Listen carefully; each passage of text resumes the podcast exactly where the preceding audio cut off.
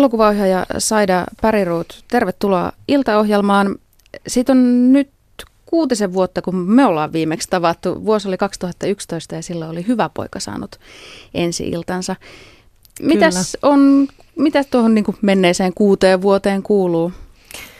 No kyllä siihen kuuluu yksi oikein hyvä yritys päästä ohjaamaan seuraavaa pitkää leffaa. Eli tota, valmisteltiin Angela-nimistä elokuvaa. Aika pitkään kirjoitettiin ja tähdättiin kohti kuvauksia ja se sitten ikävä kyllä 2012 se hanke sitten kaatui ja tota, ei saatu sitä rahoitettua ja sitten startattiin taas alusta. Nämä kestää hirveän monta vuotta usein nämä projektit, että siinä on oma huumorinsa, mutta näin se vaan on. Eli siinä oli tämä elokuvayritys ja sitten myös sain pojan, joka on nyt kolme ja puoli vuotias. Ja tota, sitten ohjasin yhden äm, monodraaman Musikanova-festareille äm, Tosio Hosokavan Korpin. Ja tota, Edgar Allan Poe libretto. Ja se oli hirveän kiinnostava uudenlainen kokemus tehdä niin kuin lavalle ohjaustyötä. Ja sitten olen tota opettanut ja tehnyt mainosfilmejä, että kaikenlaista kuuteen vuoteen mahtuu. Mm. Miltä se tuntuu, kun jo muistaakseni silloin 2011 jo puhuttiin Angelasta ja, ja se oli hyvässä vauhdissa silloin, niin miltä se tuntuu sitten, kun tuommoinen oma hengentuotos torpataan vaikkapa sieltä rahoittajan puolelta? Joo, kyllä, kyllä, tota, kyllä mä sen muistan ihan selkeästi sen hetken, kun mä sain sen, että, että tätä ei tule tekemään sen tiedon sain tuottajalta, niin kyllä se oli, tota, kyllä se oli aika kova isku, että juuri se, että käsikirjoituksia kirjoitetaan niin hirveän pitkään ja sekin oli käynyt jo monet kommenttikierrokset läpi ja, ja sitten mulla oli varmaan ollut jollain tavalla niin kuin hyvää sägää myös matkassa – että, tota, että aina kun mä olin tähdännyt täysillä jonkun projektin tekemiseen, niin mä olin saanut sen sitten myös tota, tuotantoon, niin mä uskoin, että niin käy varmaan tämän Angelankin kanssa. Mutta tota, nyt jälkikäteen kun mietin, niin äh, ihan hauskaa, että tämäkin on nyt tullut koettua ja kuitenkin myös huomattua, että, tota, että sieltä vaan sitten taas hissuksiin pääs vauhtiin ja kohti seuraavaa. Ja sitten tietysti on myös sanottava tästä Angelasta se, että tota, tässä Miami-elokuvassa on paljon elementtejä siitä käsikirjoituksesta. Eli mä koen, että se ei ollut turhaa työtä ollenkaan, että päinvastoin jollain tavalla mun mielikuvissa nämä ovat jopa melkein samaa projektia, vaikka sitten lähdettiinkin ikään kuin ihan alusta synopsistasolta rakentaa uutta tarinaa. Hmm. Niin, tosiaan Angela on toisen Miami-elokuvan pääosan tai roolihahmon nimi. Siellä Angela esiintyy. No Miami sai ensi tuossa vajaa kuukausi sitten tämän kuun alkupuolella. Kriitikot ovat tykänneet, yleisö on tykännyt, se on saanut tosi hyvät katsojaluvut. Mikä fiilikset sulla itselläsi nyt on, kun Miami on, on ulkona ja tavallaan kaikkien omistettavissa?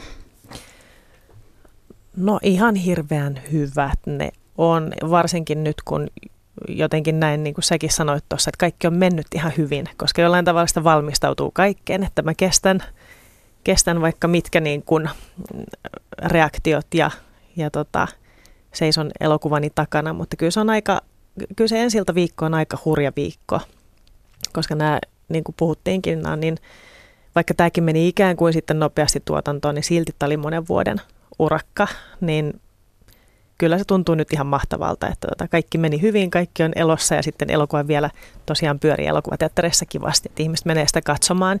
Ja sitten nyt alkaa vielä tämä toivottavasti kiva festarikierto, niin, niin voi jotenkin huohtaa, että kaikki on, kaikki on hyvin. Et varmasti sitten, kun vähän enemmän aikaa kuluu vielä, niin mä pystyn enemmän analysoimaan sitä, että minkälainen siitä tuli ja, ja katsomaan sitä vähän etäämmältä. Tuntuu, että mä oon hirveän lähellä vielä sitä, että saatiin se ylipäätään valmiiksi. Mm me ollaan molemmat pienten lasten äitejä, niin mua kiinnostaa äh, kysyä, että onko sun suhtautumisesta työhön muuttunut tai että miten se on muuttunut? Onko äitiys muuttanut sitä jotenkin? Ainakin mä huomaan, että mun oma suhtautumiseni oikeastaan ihan kaikkeen muuttui jonkin verran sen jälkeen, kun tuli äidiksi. Joo, ihan ehdottomasti.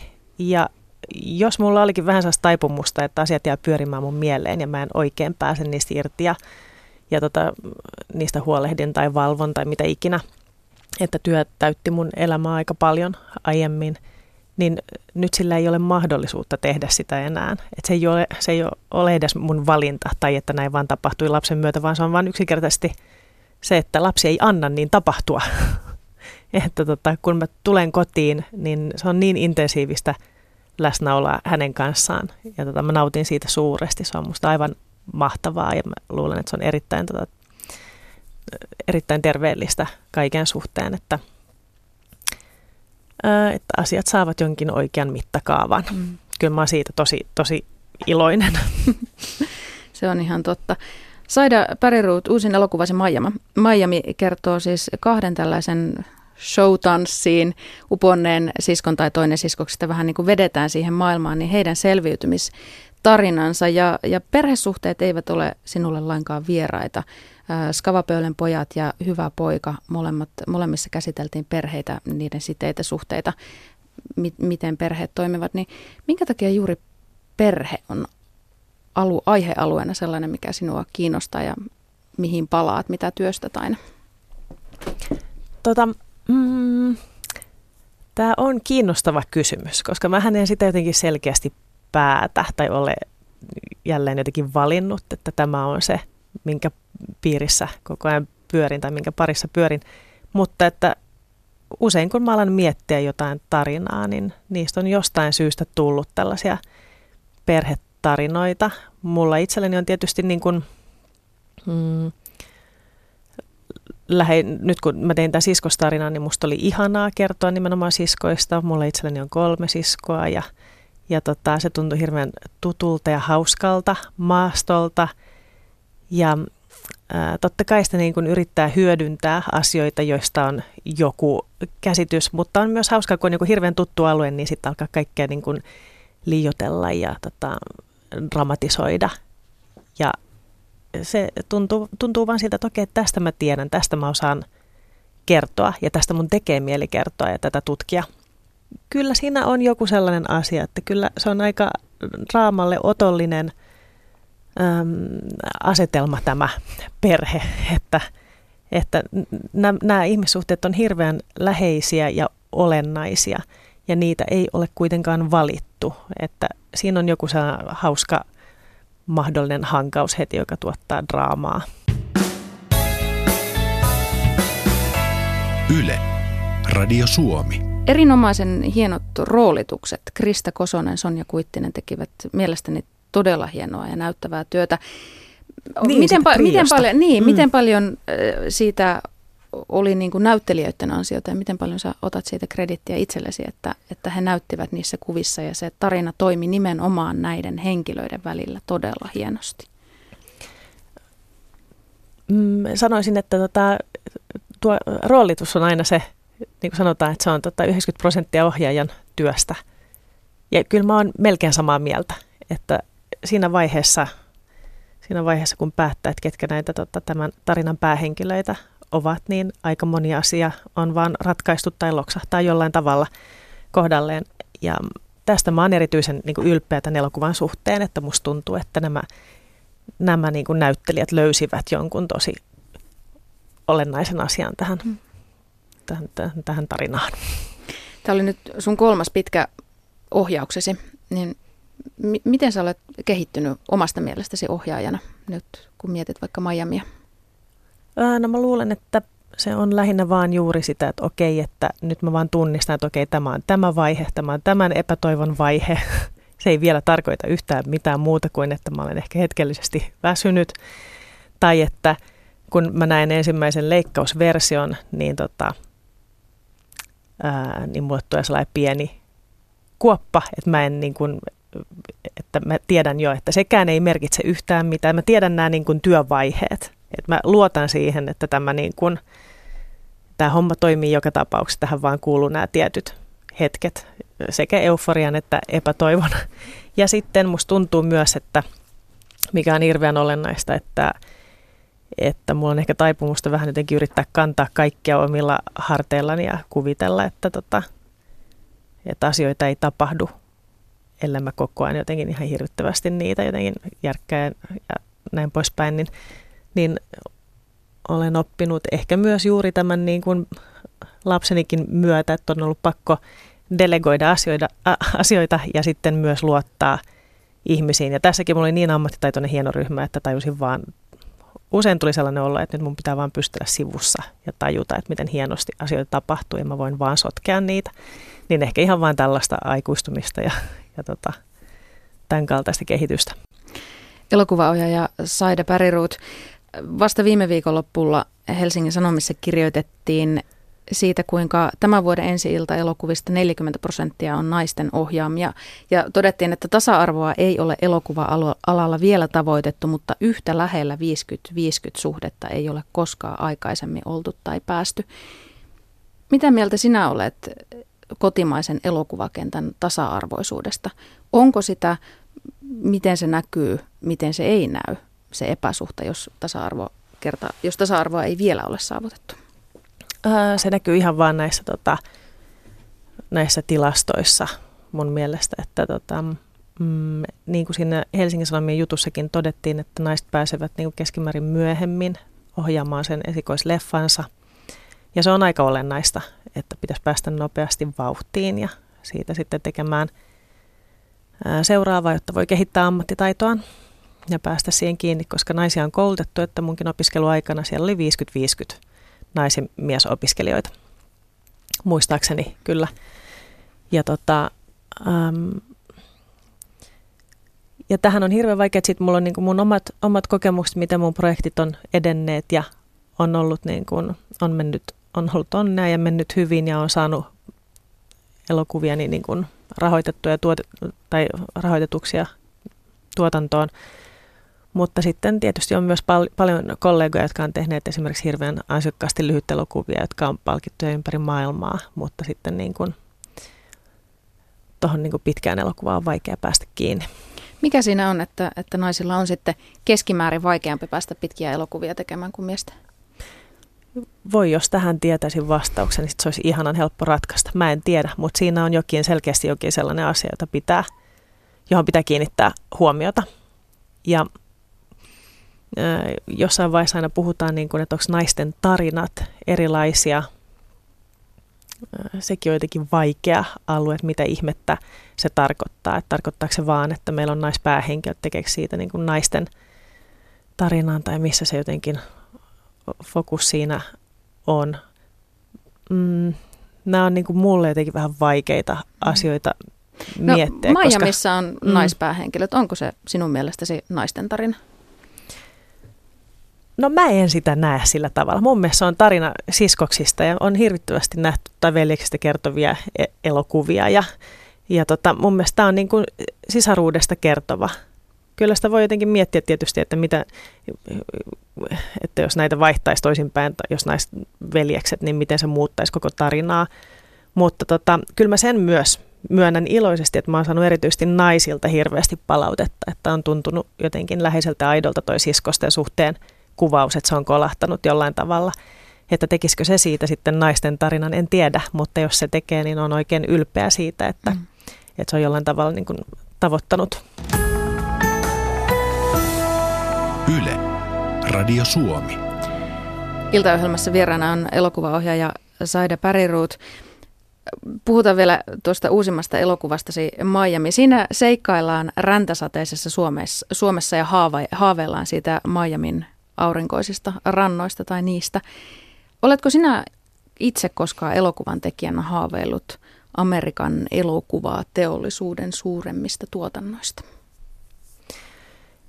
En mä vielä niistä ole kyllä ehtinyt haaveilla. Tuntuu, että mulla on ollut koko ajan tässäkin ihan kädet täynnä, että jos vaan pääsee tekemään seuraavan elokuvan. Ja on siinä mielessä tosi jotenkin kyllä pidän itseni onnekkaana, että tämäkin elokuva on nyt saatu tehtyä – ja mistä mä haaveilen seuraavaksi on vaan, että mä jotenkin löytäisin sellaisen aiheen, joka